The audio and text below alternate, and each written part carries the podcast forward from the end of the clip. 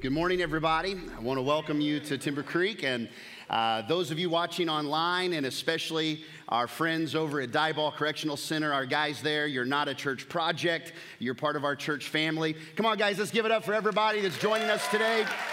We love you guys, and we're all journeying together through the story of God, the one thread throughout the Bible from Genesis to Revelation. And a great resource that doesn't replace our Bible, but it's a great uh, resource for our learning is the story. It's available in Cafe Aroma. If you don't have the money, you can take one. We'll give it away for you. We're already selling it at a loss anyway. We want you to not just get through the Bible, we want the Bible to get through you.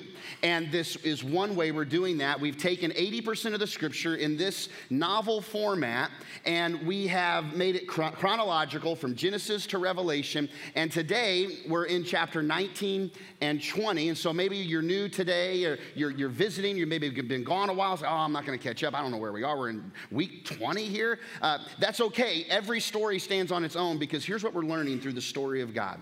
No matter what the story is about, who the key character is, it all comes down to we deal with earthly dilemmas that require a heavenly solution.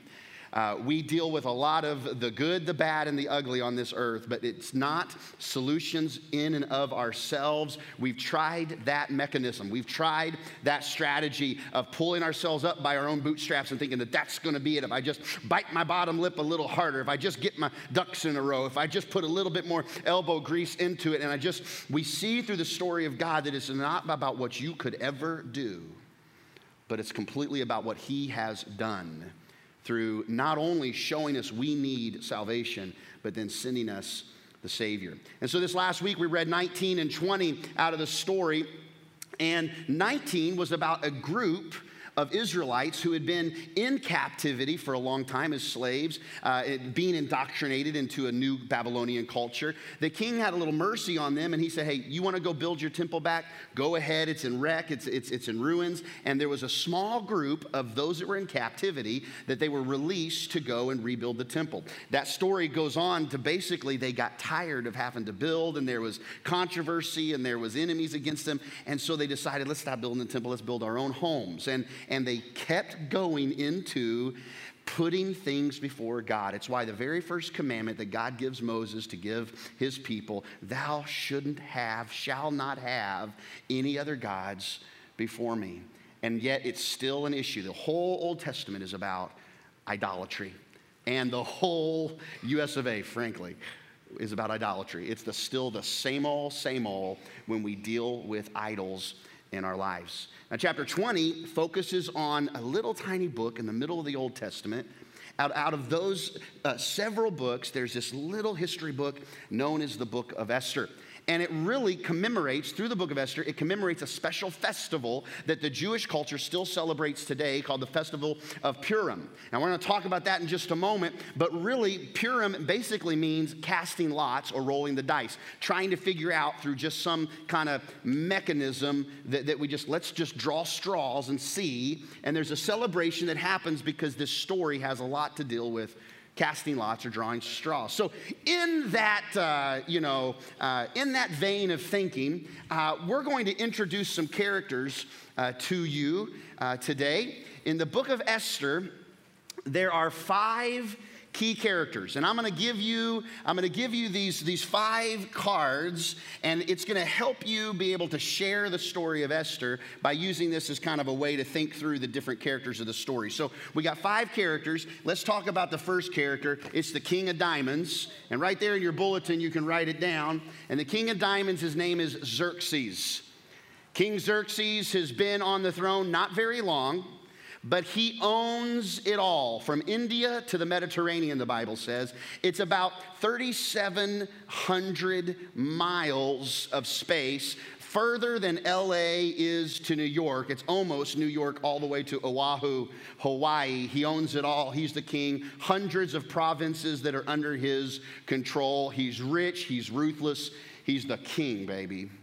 And then you've got the Queen of Diamonds, who's not a very big character in the story, but the whole thing starts off with the Queen of Diamonds named Vashti. You can write the name Vashti down there on your study guide that hopefully you receive when you walk through the doors.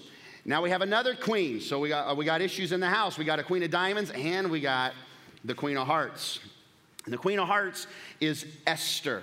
The book of Esther is named after the Queen of Hearts for two reasons. Not only is she the heart of the story, but she's going to win the heart of the king and win your heart today. Now, in every deck of cards, you always got to have, probably in every family, in every situation, in every deck of cards, you got a joker, okay? You know who that is. It's your Uncle Fred. We, we, all, we all know Uncle Fred's crazy. And the joker in the deck of cards on this story is Haman. Haman is a ruthless racist. Haman is a prehistoric Hitler. And we're going to learn about Haman in a few moments. But there's a final card, but, but now watch close, watch close because you'll miss it because there's a secret person. It's a, it's a, it's a card up my neck hole. I, don't, I was going to put it up the sleeve, but my biceps are just so huge. hey, that, that, I didn't expect you to laugh at that.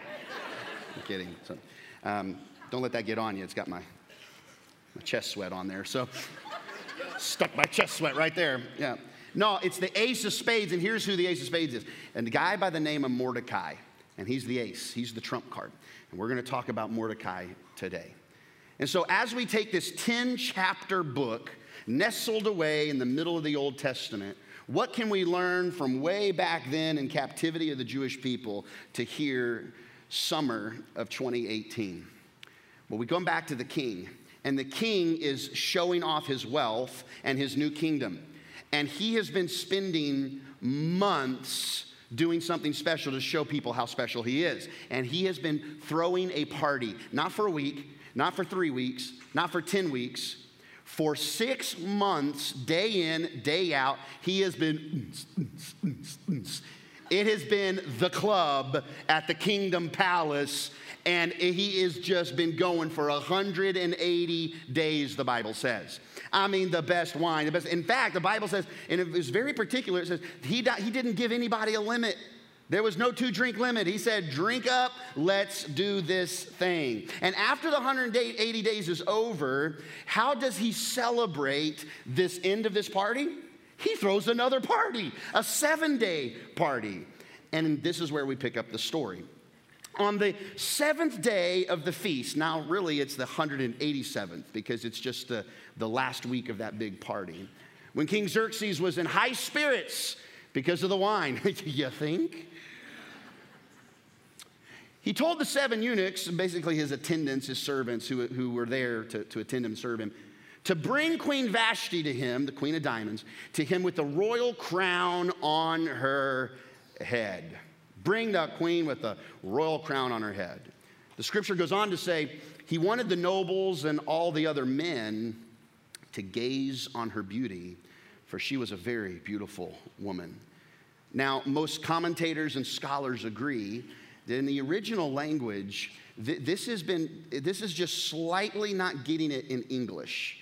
That in the original language, what's understood was that the Queen Vashti was called to come and present herself only wearing a crown on her head.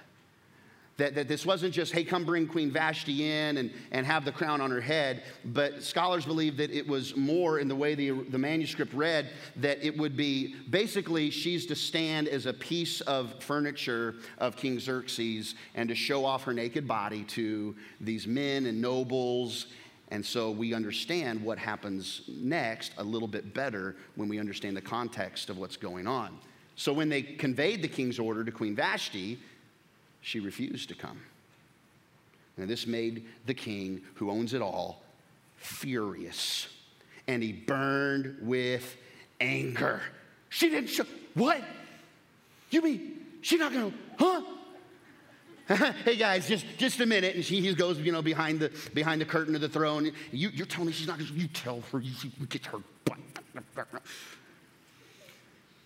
Well, she, he comes back in and says, oh, it's not gonna happen. And his wingmen all right, his wingmen around him, they say, King, king, king, king, king. Dude, you got to get control of your woman. I mean, read the scripture. It's basically what it says. He said, they, they go on to say, they go on to say, if you let this stand, I know she's hot. I know she's great. You love her. She's your queen. But if Vashti's able to refuse the king's orders, here's they so expand it, but they say, by this time tomorrow, every single woman in this entire kingdom isn't to respect their man. That's what the Bible says. I love it. They're going to respect their man. And so the king has to stand up and say, uh uh, we're to be respected, right, men? Oh, yeah, rah, he says, banish her. So Queen Vashti is no longer the queen, and she's banished from the palace and from the province. And so, uh, four years go by. And you know, if you've been drinking 187 days, you tend to make decisions you're going to regret. And the king Xerx, he, he, Xerxes regrets making the decision on Vashti. He's missing Vashti. He's walking through the palace and, you know, turn around every now and again. And, and he's got the pictures of them, and they're taking the pictures, and there's selfies of them together. And, and uh, you know, and he's just listening to his, his, his old love music. And, and, uh, and so he just he gets bummed out and the same posse that told her to be banished they come and say dude king Xerx, you can't you can't be all upset. You can't be so sad. How, how are we going to cheer you up man? You want some more? Wine i had enough wine. I don't i just man i miss vash. I miss i miss her. And, and these same guys, they come up with a great plan. you know, not only like women need to respect a man, but they're also like, let's have a beauty pageant. Read the book, it's amazing. They say, let's have a big old beauty pageant. Let's get a bunch, it'll be the, the, the Babylonian idol pageant, and, and it's gonna be fantastic. And we're gonna get all the hotties from the nation, and we're gonna bring them in. And, and, and, and Xerx's like, I like where this is going. I like this. I like this. The Bible doesn't say it, but I can only imagine they're saying, and we'll be the judges. we'll be the judges, all right? So the king sends a decree out to all the provinces of Persia, and he says, uh, uh, Hey, all these ladies are going to be gathered up, and one of you is going to be the next queen of Xerxes. Now, here comes in kind of the, the ace uh, in the hole here, and it's, and it's Mordecai.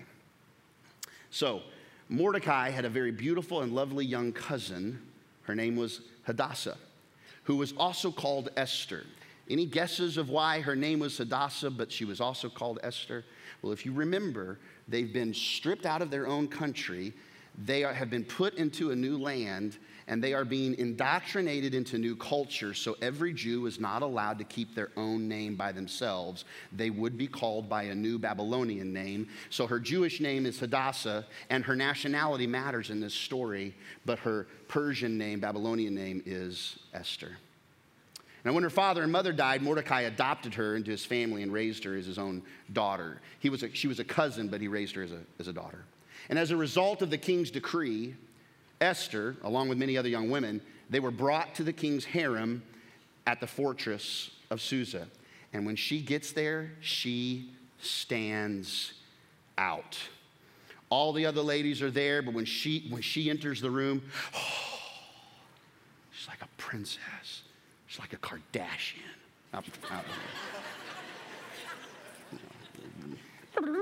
She's like pretty. She stands out and the lead guy of the harem like the the the the you know the the lead pageant coordinator saying girl you work and and like make it work people and uh, he he says I'm to doll you up. You're the one. You're to follow what I say, do what I do, and Miss Congeniality is to be the next queen. And Esther, sure enough, okay, has, has to um, get, get in this treatment process of 12 months of milk baths and perfumes and manicures and pedicures. Guys, you think it takes a while for your wife to get around.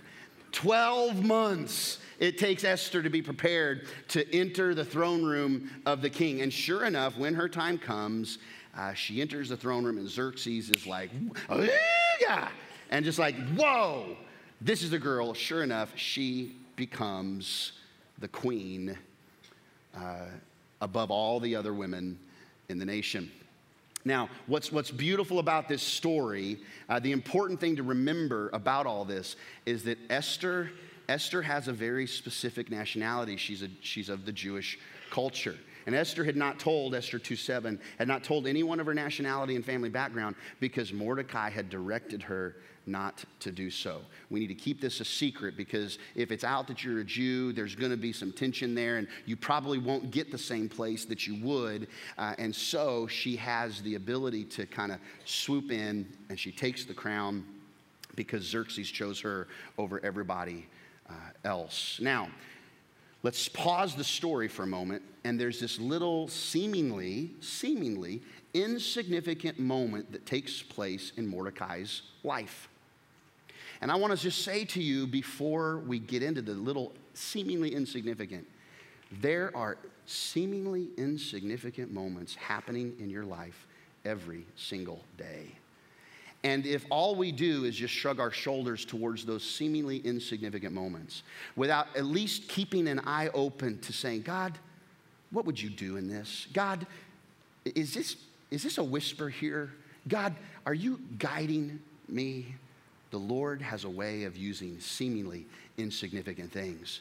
I don't know about you, but when a child's born behind the hotel in the barn and put in a manger, boy, that sounds seemingly insignificant. But it's the most important birth this world will have ever seen. And so this little insignificant moment happens with Mordecai. He's at the city gate and he happens to be, you know, next to the water fountain and two guards got their heads, hat, their hats off, their heads off. That would be weird. Uh, this isn't Wizard of Oz, this is the Bible. And they got their, their, their hats off and they're, they're taking the drink of the water fountain, they're talking to each other, and, and then they start whispering. And Mordecai overhears them saying, Yeah, tomorrow's the day. You be in the book depository, I'll be on the grassy knoll. We're going to kill the king.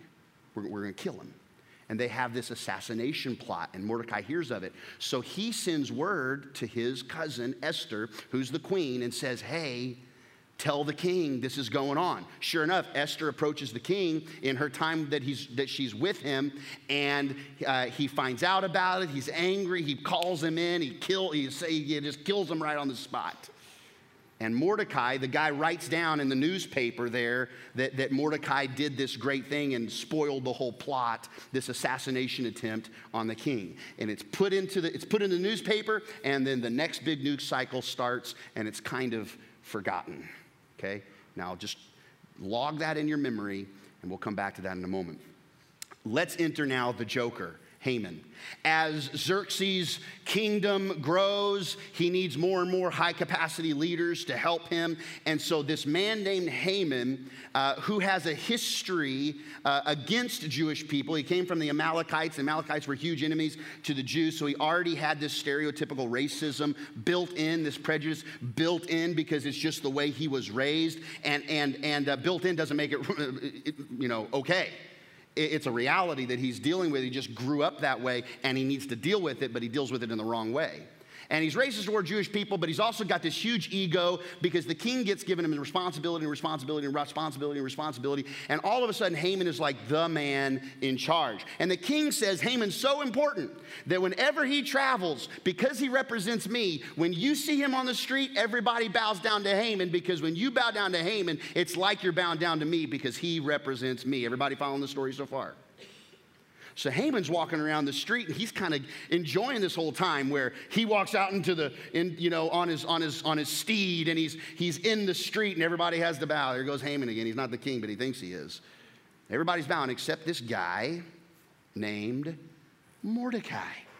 Now, Mordecai is a Jew, he's a God fearing Jew. And if you remember some of the stories in recent weeks past, as you've been reading, but also as we've been preaching, you know that, that there were these moments where Daniel would not bow to political pressure that the three Hebrew children, Shadrach, Meshach, and Abednego, would not bow to the cultural pressure to say, You deny your own God and bow down to our gods, whether you believe it or not. And they just wouldn't bow. There was something powerful about believing, No, we only bow to God. And Mordecai was just old school enough and just God fearing enough that he said, I'm not going to bow. And it ticked Haman off. In fact, the Bible says in East, Esther chapter 3 when Haman saw that Mordecai would not bow down or show him respect, he was filled with rage. He had learned of Mordecai's nationality, so he decided it was not enough to lay hands on Mordecai alone. Instead, he looked for a way, he was so enraged to destroy all the Jews throughout the entire empire of Xerxes. And so he gets his posse, his posse together and says, We're going to annihilate the entire race of Jews around here. And like, Let's do it. And so, in order to figure out the day they're going to do it, they roll the dice, they cast the lots. And sure enough, it comes out to about a year from now in March, a year from now from that time, in Mar- March 7th is going to be the day we're going to kill the Jews. Mark it down on your calendar, boys. Put an invite on there. Tell all your buddies we're going to kill the Jews on March 7th. Now, in order for them to really do that, they had to get the king's permission. So Haman the next day, after they've selected March 7th as the big deal, he goes into the king and says, King, I'm going to give you a boatload of money, thousands of bags of silver, uh, and, and, I'm going to take care of you, and it's going to cost some money and stuff, but I'm going to cover the cost because here's the deal. There is a group of people that will not bow down to you. Is there a group of people that won't bow down? No. There's a man that won't bow down to the guy who's not even the king. But it's amazing how his pride clouds, and all of a sudden, when we're prideful, every little bitty thing becomes absolutely big things when we're prideful. It's amazing. Pride, it's why pride it's why pride is such an issue for people because people don't see the real issues and they make the, the small issues big issues when we're dealing with a sense of pride. But he also speaks to the pride of Xerxes the money and you and nobody, everybody ought to be bowing down to you. And Xerxes takes a sip and says, You bet, buddy. And Haman says, So let's do this. We're going we're to make it happen. Will you, will you, he, King, King says, not only am I saying yes to this, but here, here's my ring, and you put the, the, the, the, ring, the seal of approval on all this, and you tell everybody that this thing is coming. It sounds good to me. Everybody ought to be bowing down to me. The story goes on in Esther chapter 3. Dispatches were sent by swift messengers into all the provinces, giving the order that all Jews, young and old, including women and children, must be killed, slaughtered, and annihilated. It wasn't enough just to say, kill them. We're going to kill them, we're going to slaughter them, we're going to annihilate them on a single day. It was going to be a year from them. Like, what is going to happen? The Bible goes on to say there that I didn't add in, in our notes today that the whole city was thrown into confusion. Like, why is this, why has this become such a, such a deal? Sure enough, the, the news of this decree here hits Mordecai's ears, and it throws him into despair and grief and mourning and he throws on sackcloth and ashes, a public, a public way of saying, I'm grieving. And he begins to grieve and wail. And, and, and he, uh, now, now, now, there's a really important little piece of the puzzle here that Esther doesn't know what's going on because the king had set up another decree that said if you're going to wail and grieve and mourn, don't do that inside the palace gates. Don't do that inside the palace gates. And I just this morning, as I was reading that one more time, it just, it just reminded me to be so thankful that you and I serve a king that doesn't say, hey, when you got stuff going on, keep it out there. Keep it out there. What, what a reverse. God says, bring it to me. Bring your hurt, bring your wailing, bring your grief. Ask me your questions. Cry, uh, search for me, ask me, yell out to me. I can handle it. Oh, what a good God. But Xerxes, that, but that's a, that's a party pooper people all in sackcloth and ashes and whatnot. Come on, what a downer, what a bummer. Let's just like mm, mm, mm, have a good time. And so Mordecai sends a letter to Esther inside the gates, telling her what's going on because Esther, through a friend, had heard that Mordecai was in wailing. She didn't know what was going on. Is he, is he sick? Did a friend die? What's, what's happening? And Mordecai sends a, a message through a servant to Esther and says, Hey, Haman's gonna kill all of us. And you're, you're, you're, you're next to the king, you're the queen. You gotta do something about this. Now, Esther sends a letter back to Mordecai, and here's what her letter says. Her letter back to Mordecai said, All the king's officials and even the people in the provinces know that anyone who appears before the king in his inner court without being invited is doomed to die unless the king holds out his gold scepter. In other words, King Xerxes was a little, you know, didn't know what was going on.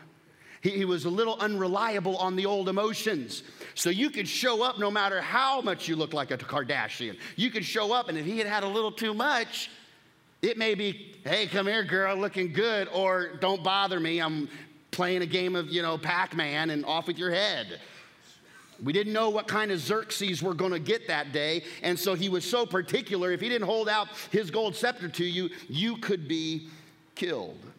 Esther adds the little PS to it, and, and the king hasn't even called me to come to him for 30 days. So, what she's trying to get Mordecai to understand is I know you think I'm close to the king, but it's been 30 days. He hasn't even called. That's the longest we've ever been apart. I'm thinking maybe his attractions have changed. Maybe, maybe I'm old news. I'm yesterday's paper. It's time for him to move on with his life because he's got two houses full of concubines and mistresses. Maybe I'm just kind of left behind here. So that after that message Mordecai reads, he sends another. And you know, this has taken some time because it's not like text messages back and forth. These are written out, sent, hidden, slid underneath doors. I mean, this is a private, secret thing between the Jew Mordecai and, and the behind the scenes in the palace Jew named Esther. But Mordecai sends this reply to Esther Look, girl, don't think for a moment that because you're in the palace, you will escape when all other Jews are killed. And he says this he says, if you keep quiet at a time like this, deliverance and relief for the Jews will arise from some other place, but you and your relatives will die. Here's what Mordecai is saying He so believed in the one true God, he so believed in the promises of God that he would never leave or forsake, that even though they were going through the shadow of death, that they would not be completely wiped out. Because God had a promise that all of, of the world would, would uh, be blessed through uh, the line of Abraham, Isaac, and Jacob. And Mordecai believed it, said, hey, someone else is going to rise up. But as for us, we're toast if you don't do what you're doing. And then the next thing he says is a very popular scripture in church world. Maybe you've heard it before Maybe this is the first time, but this is a really hot statement in church circles. And here's what he says Who knows if perhaps you were made queen for just such a time as this? For such a time as this. Esther is faced with a decision. Is she going to risk death to save the entire Jewish nation for such a time as this? Could it be that she wasn't queen because she had good looks? Could it be that there was a, a bigger thing going on? Could it be that the challenge you're facing right now, that may be seemingly insignificant or a big deal, could it be that it's way beyond the challenge and it's more of an opportunity for God to show himself to you? Could, could it be for such a time as this that something's getting ready to happen? Well, Esther sends the reply back to Mordecai Go and gather together all the Jews of Susa and fast for me. Do not eat or drink for three days, night or day. My maids and I will do the same. In other words, we're going to disconnect and we're going to reconnect. We're not, we, we are going to take this matter very, very seriously. And Esther finishes her letter to Mordecai, her cousin. And then, though it is against the law, I'm going to go in to see the king. If I must die, I must die. So Mordecai went away and did everything as Esther had ordered him. And it brings us to the key question today. The key question for you and I in 2018 that, that we can learn or we can at least reflect on in this story. Take your notes and, and write down this question. Here's the question What's the first thing I do when I face intense pressure? It may not be a situation where if someone doesn't hand their hand out to you with a golden scepter that it's off with your head, but it could be in that decision at work. It could be in the marriage that is volatile. It could be that you've been holding something back and you've got to reveal the truth, but you're afraid of what the consequences might be if you were to tell the truth about a situation. And, and you, are facing intense pressure. You're facing intense pressure at the job because the demands are so high and you're just wondering if you can even keep up. And what do you and I do? How, what's the first thing we do when we face intense pressure? Well, I, I, I left some extra blanks there, some extra space for us to write down some of these things. And here, here's one way we do some people eat. And you get stressed out, Ben and Jerry's, baby. Some you get stressed out, boy. I, am gonna I'm gonna need three number twos, okay, uh, from from, from Chick Fil A. And, and, you say you, you, some people get angry. What's a crazy combination is when people get angry and they eat.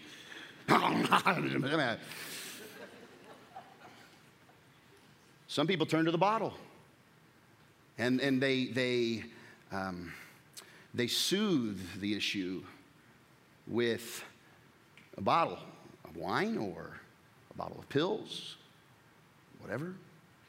I just don't want to feel this right now. I just gotta, I just gotta unwind. I'm so stressed that I just, I just, oh man, I, I cannot wait to put my feet up and just have a glass of wine tonight. Now, I want to, I want to say to you that this is a, this is a part of the story. A, a lot of the, the, the, wine and the celebration and things like that, and, and uh, I just want to invite you um, that, that I'm, I'm not trying to pick a fight with people who drink alcohol at all, at all. Um, what I'm inviting us to do is just reflect on does alcohol ever become the answer? Does it ever become, I just, I just can't live without it? It's not about the, the legality of the freedom of the law or being, you know, legalistic. It's about like, can you look at your boundaries and say, I can give it up today, no problem. I could go without it immediately. And if you start to get a little sweat on your brow, if someone has said to you, hey, I think we need to talk about your drinking, then that might just be a, a, a sign that there's, there's some, number one, there's some pressures in your life, but maybe you're responding to some things in a way that if you don't deal with it now, could become an unbelievable problem for you. See, the church for so long railed against alcohol that people said when, when we started preaching on grace, it's like, oh, come on. You know, it's not a big deal. It's not, I mean, alcohol's all throughout the Bible. The very first miracle, Jesus turned water into wine, bless God, H2O to Merlot. And, and, and there's all kinds of there's, there's, there's all kinds of differences between the wine and the Bible and the wine here. It's just, it's just different. But but let me just say this. But because we, we swung the pendulum so hard and said, if you drink NyQuil, you're going to hell, right? Because it has like, you know, point whatever percent alcohol in it. That's what the church was saying back in the day. And don't go watch those movies in that movie house. That then when the pendulum swung the other way, we went so grace that we kind of, we, we, we started living without guardrails. And what I'm inviting you to do as your pastor, okay, I'm gonna get off, I'm gonna get off this now, but I'm inviting us to, to uh, understand that there is a healthy, there's something healthy about guardrails. Very, very healthy. And when you keep finding yourself with a wheel in the ditch, it's time to start thinking, are my guardrails in the right place? Okay? Some people, they work harder they just, they just put the nose to the grindstone. They work harder and harder and harder. And maybe much by working harder, they're going to get themselves out of that pit because, man, the intense pressure, they just work harder and harder. Some people hide out. Some people do all of them. It's just a mix of all of them. Some people hide out. I'm not going to talk about that. I'm going to push that under the rug. I'm just going to be my own person. I'm going to stop communicating. J- just the other day, uh, one of our pastors was having a conversation in the kids center lobby. Uh, a, a, family had come and said, "I haven't seen you in a while. How you doing?" And here's what they said. They said, "Oh yeah, we kind of stopped coming to church because our marriage was struggling. And I just, let's back that up. The best time to be in church is when your marriage is struggling. Like this church, it's okay not to be okay. We say that a lot, but I also say it's not okay to stay that way. But the worst thing would be for us to, when we face intense pressure, to step out of the kind of environment that wants to, that, that is there for you to cast your care on those kind of, of Him and to other people so that you can find freedom in that area, that you can find hope and help. It's why we do groups, it's why we have Grow Track, it's why we have Starting Point, it's why we preach the word every single Sunday. Like the time, we stop thinking you gotta be perfect. Man, I get so mad when I hear people say, Yeah, my relative, I told them I was going to church, and they said, I'm surprised the walls didn't cave in when you walked in. Yeah, they didn't. Because, but they're probably when you do, sucker. What I'm trying to say is this what I'm trying to say is this like, oh, dear God, I've got issues, and you've got issues, bless Jesus. And we need each other. We got to be able to rely, we got to be able to send a letter to somebody and say, We need help here. Stop trying to do it on our own. And so, what we see in Esther is she didn't just get enough courage. It wasn't liquid courage. She didn't just kind of have a strategy. The very first thing she said was, We got to fast. We got to fast. Would you write this down? Seeking God must be our first response, not our last resort. Oh, it's a beautiful thing. As your pastor, I stand in the intersections of big moments of life. Hours after babies are born, hours after the affair has been uncovered,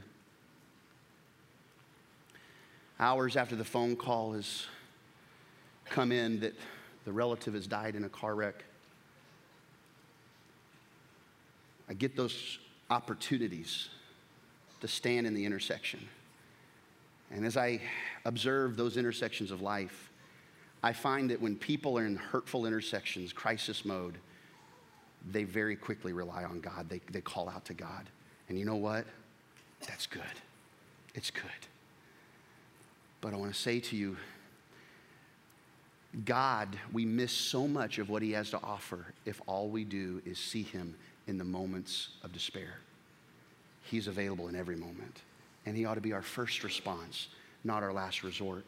And we all do all kinds of things. I, in, I invite you, seek God first. Praying and fasting. You know, the disciples, one day when, when Jesus was praying in a certain place, when he finished, one of his disciples said, Master, teach us to. And it wasn't teach us to lead, teach us to break bread, teach us to, to, to read scripture, teach us to um, walk on water, because man, that'll really impress my mother in law, and you know how she is. no, Master, teach us to what? Pray. They saw something. Listen, listen, friends. They saw something in the way the Son of the living God spoke to his Father if there was something so holy and powerful and real and authentic and genuine and consistent and necessary that the Son of the God of the cosmos would talk to the Father, how much more should you and I follow and allow Jesus to teach us to pray, to talk? It's the supernatural thing at your fingertips every single moment of your day. Teach us to pray. And that's what Esther and Mordecai and their friends did. Now, I just want to, I want you to see something here. Do you know this is the book of the Bible, the only book of the Bible out of 66 books? The name God or any derivative of the name God is never even mentioned in the entire 10 chapters. God isn't mentioned in the entire story of Esther. Now, they say we'll fast, but they don't say we'll pray. They don't say God's name, call upon God. And I want to say something to you. Maybe you felt like there's been chapters in your life where you don't see God. I just want to give you a secret He's there. And in this story of Esther, the name God might not be there, but the hand of God is there. The hand of God is in your life, even though you may not see Him at work.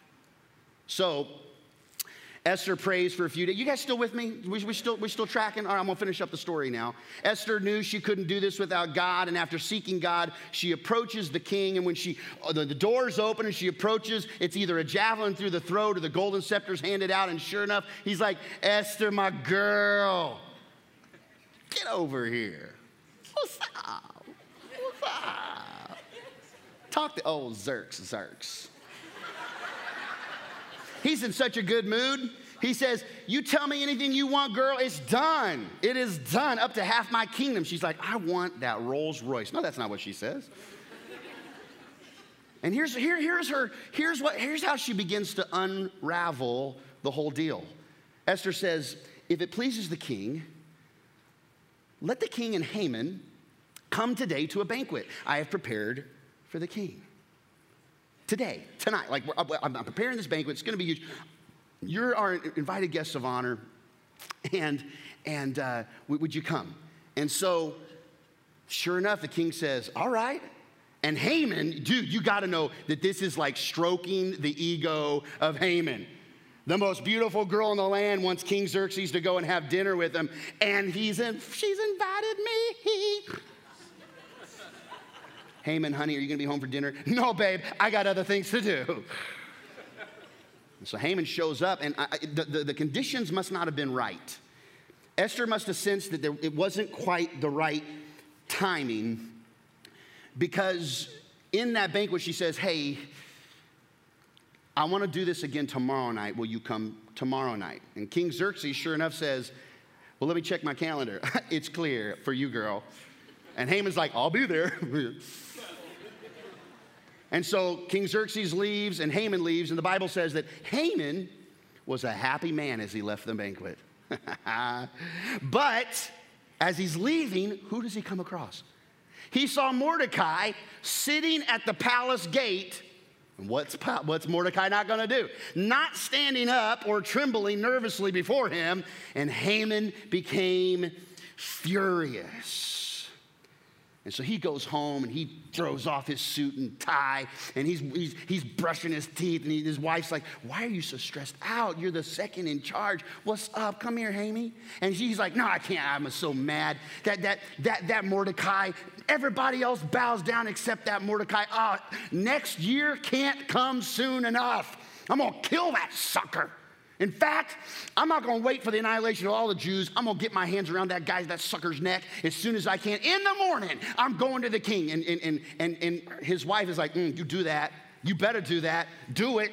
He's like, She goes, You know what else? And like the family gets together, you know what else? You should build like this huge pole that's really sharp. It's like an impaling pole, 75 feet high. And when you get to kill Mordecai, you should you should put him on it. Mordecai kebab. I like that. I should have used that one in the first service. I like that. Mortar kebab. Do a mortar kebab on him. And I mean, Haman's like, you know, I'm gonna do it. I'm gonna do it. You are because you are the second in command. You are the second in command, Haman. And he, he lays his head on his pillow, and it's hard to sleep. He's so excited about killing this Jew tomorrow as soon as he gets the king's permission. Meanwhile, back at the palace, the king can't sleep. And he's tossing and turning, his CPAP machine won't work. he's got restless leg syndrome. He's up in the kitchen and he's eating some kind of cold pizza. One of his servants comes in and says, Xerx, my king, is everything okay? He said, I cannot sleep. And the servant's like, You want me to want me to help you? Want me to play the harp? Want me to read you a bedtime story? And Xerxes says, Yes, read me a bedtime story. And they go in and he says, What kind of bedtime story? I got Jack and the Beanstalk. I got Cinderella. I got, he goes, Read stories about me. this is a true story. It's a true story. Read story. Go back in the, into the uh, history books and just read me some history books. That, and, and maybe that'll knock me out, but I just want to kind of hear about my kingdom so I can sleep well in my own prideful rest, you know. And so the servant goes back and he starts to read. Well, the weather was 72, a balmy, a balmy 72. Um, oh, stocks were down 2.3 percent. Uh, this is what happened. Said, "Oh, here's a little story. It was it was a, a, a while back, uh, a couple years ago. Um, there was a plot on your life. Mordecai, uh, Mordecai uh, uncovered a plot to kill the king. There were two palace guards that." That were killed. He goes, I, that's right. I remember that. What was his name again? It's Mordecai. It's Mordecai. He says, oh, Mordecai. Did we do anything for Mordecai when he did that great thing? And, and the servants look and says, mm, there's no indication that you ever did anything. And the king says, first thing in the morning, I'm gonna, I'm gonna bless the socks off of Mordecai. And he lays his head down and when the rooster begins to crow, Haman wakes up excited. It's a beautiful morning, gonna kill Mordecai.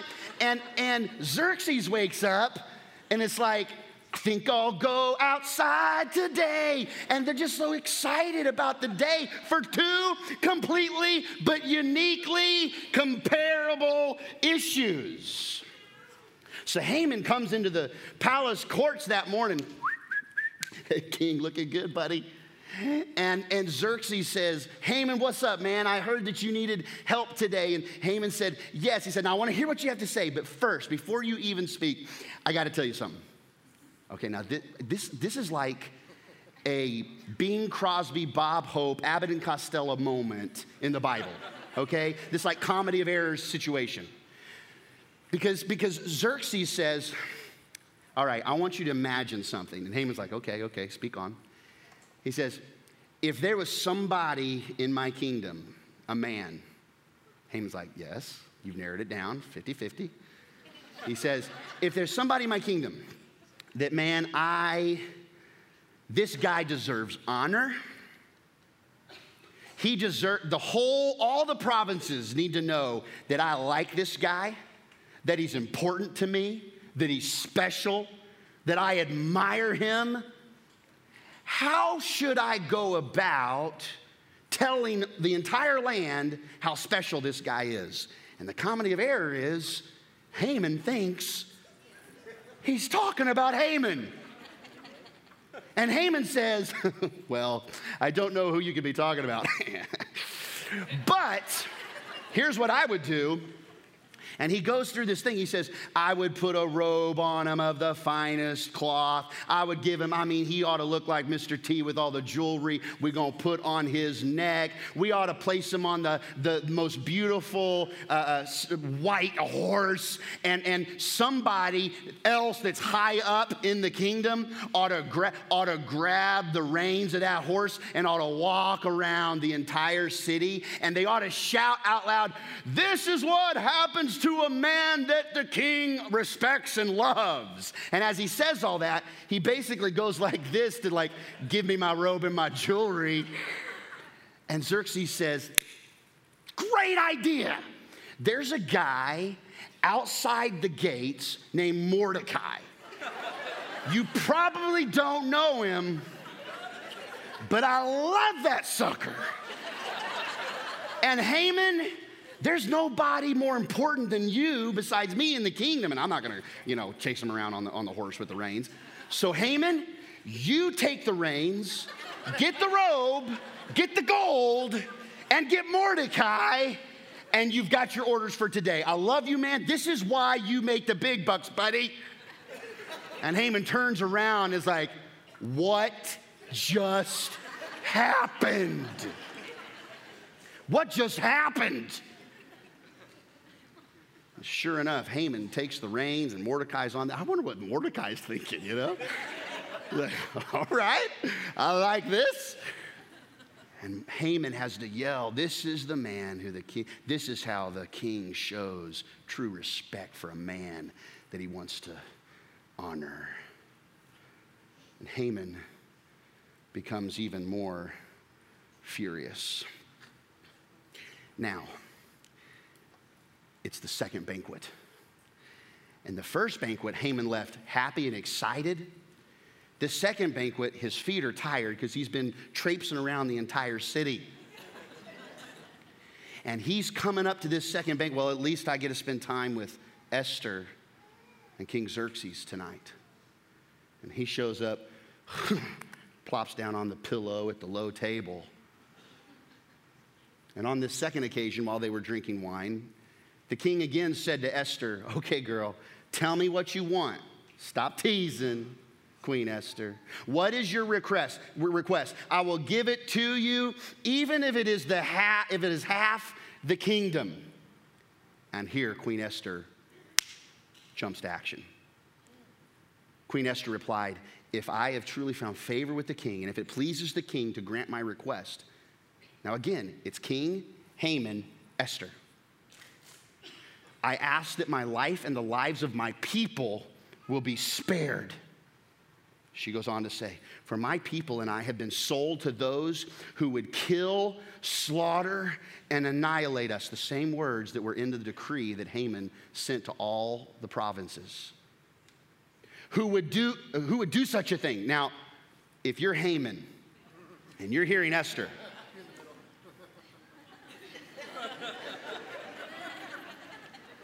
You're thinking to yourself, what is going on here?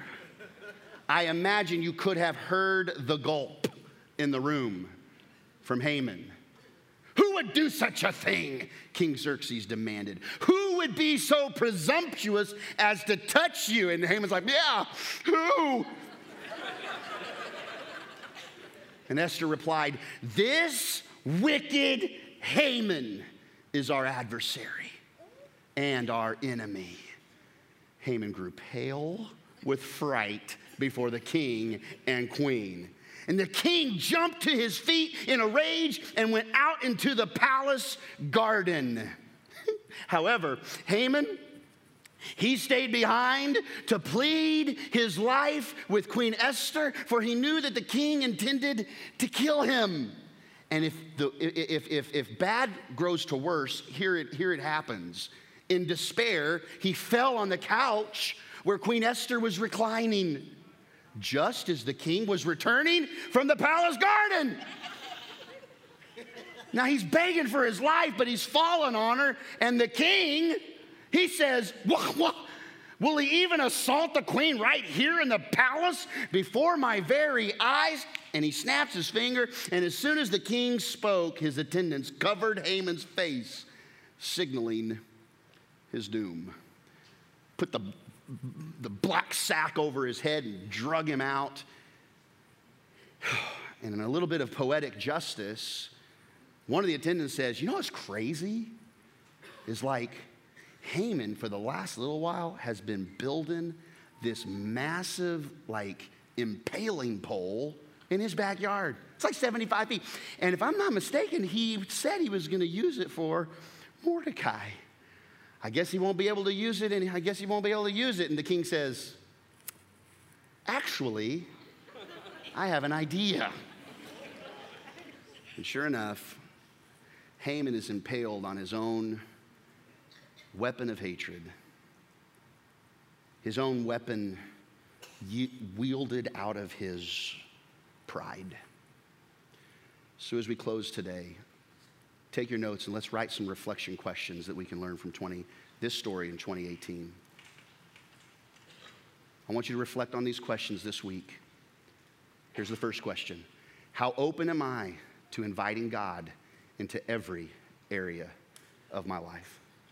Uh, he's invited on Sundays, he's invited at the prayer around the table, but is he truly invited to your financial decisions? Is he invited into the decisions that your emotions drive? Is he invited into who you think you are? Is he invited into your sexuality? Is he invited into your marriage? Is he invited into your financial decisions, your, your, your boardroom decisions? Is he invited into your overtime decisions or the job that you decide to take? Because man now i'm going to make that more money. I am going to have to work weekends now and i'm not going to be able to take my family to church anymore. Is he invited into every area of your life? The next reflection question would be this. How willing am i to take a stand for the right but hard thing friends i want to tell you something we live in a beautiful country as much as there's issues we live in a beautiful country that still gives us rights and freedoms as Christ followers to not have to find a hole somewhere or some kind of cave and worship God in secret. But do not take that privilege for granted. It is becoming harder and harder to say, I believe the Word of God is truth and the compass for life it is becoming harder and harder in these United States of America to say that with passion and conviction and not get blackballed. Used to be that the right thing, according to the word, was the easy thing. It's becoming the harder thing. Friend, when, you, when you're out of town on that business trip and all your other business guy partners want to go out to the strip club,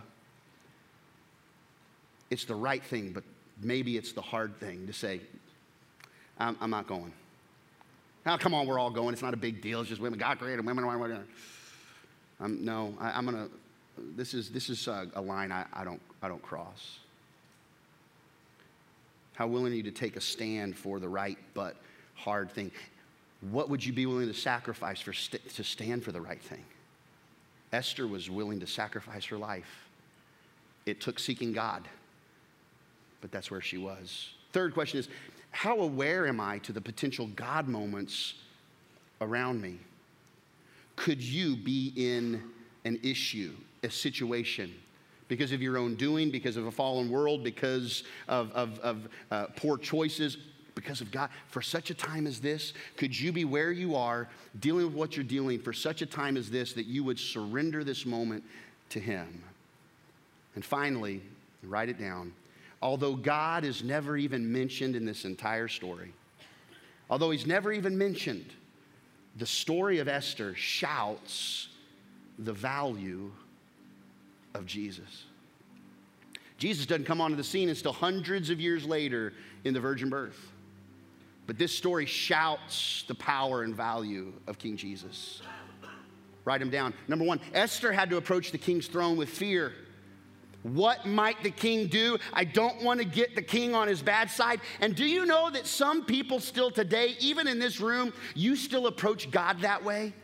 You approach God thinking he's mad at you, thinking that he's going to raise his hand against you. He's not against you, he's for you. In fact, Esther had to approach the king, but Jesus leaves his throne to approach us with grace. Thank you, Jesus, that it's not about what we do. You approach us. Already today, friends, this Sunday was designed not for you to reach Jesus, but for Jesus to reach you. We don't have Sunday service, and I don't preach messages for you to begin to find Jesus. These are all moments where Jesus is walking towards you. Esther had one chance to approach the king. One chance. Who knows how it could go? One moment, one time. Jesus gives us constant access to the true king. In my, in my moments of exhilaration, in my moments of despair, in my moments where I've served Him well, in my moments where I've fallen short. Jesus gives us constant access. See, the Jews were still in a place they didn't even have a temple, they didn't know how to reach God. The only way they knew to reach God was to build a temple, and then a priest on behalf of them would walk into the temple, into the Holy of Holies, and do the sacrifice, do the holy pastoral priestly things, and the priest would take care of it all. But Jesus comes and he, he creates your bodies, they become the temple of the Holy Spirit. That you can access, you don't have to come Sunday morning. Now, don't get me wrong, don't hear what I'm not saying. You can't live the kind of life God's designed you to live outside of local community, outside of the local church. Well, I listen to the radio, that's my church. Fine, but it's not church. That's radio. That's a good message on radio. That's awesome. Hear God, pray, seek God. But you, there are so many promises of God you will never fulfill if you're not inside a local church, be it this one or another good one. You got to be inside the local body. Jesus gives us constant access to the true king. Esther, she had to fast about it. She was human, but she was willing to die for her people. And I want you to write out this whole sentence. It's not even a fill in the blank, because I want to remind you how important this is. Because I believe that just when you go through the motions of Sunday morning, even if you're well intentioned, sometimes we can forget this last thought Jesus actually died for his people. He actually died for you and for me. It's not a fairy tale, it's not a story, it's the story. He actually gave his life for you. Why? So that when we come face to face with evil, when we come face to face with the enemy who wants to slaughter, kill, and annihilate, we know there is a master who doesn't stand behind palace gates, guarded from your er, issues, guarded from your worries, but he would actually involve himself in the process and say, What's it gonna cost for them to know I'm serious about my love for them? Okay, my life, done. And while we were still sinners, he dies for us. And his power of resurrection lives in our lives today. Let's pray. Close your eyes, bow your heads. Here, there, at Diboll.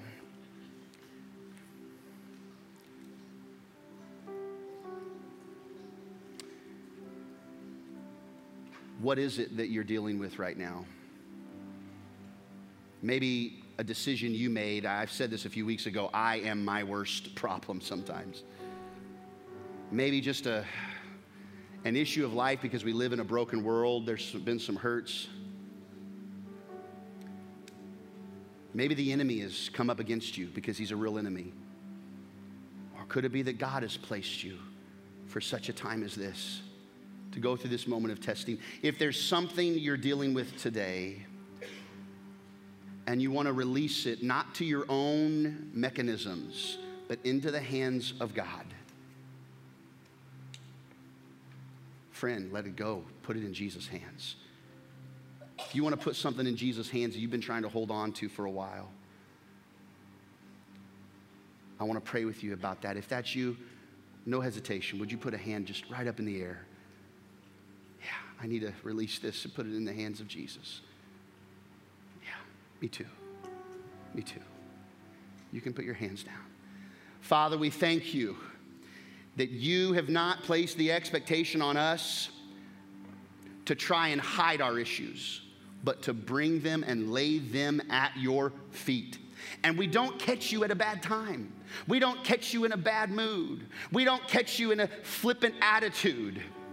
You are available every single moment of every single day to meet us where we are. And before we could even take a step, you were walking towards us. And God, for every hand that was raised in this room, the big things, the little things, the things that matter, they matter to you, God. And Father, right now, we just open our palms and release those things to you. God, that, that, that regret, that guilt, that shame, that issue that's making us feel that intense pressure. I want to fix it myself because I think I'm big enough and smart enough, and I'm not. That's, that's me being king. You're the king. You're the one that has the decree. You're the one that has the authority. God, do what only you can do in these issues as we surrender to you. Would you just repeat this after me? Jesus, I surrender. It is not easy. I love being in charge.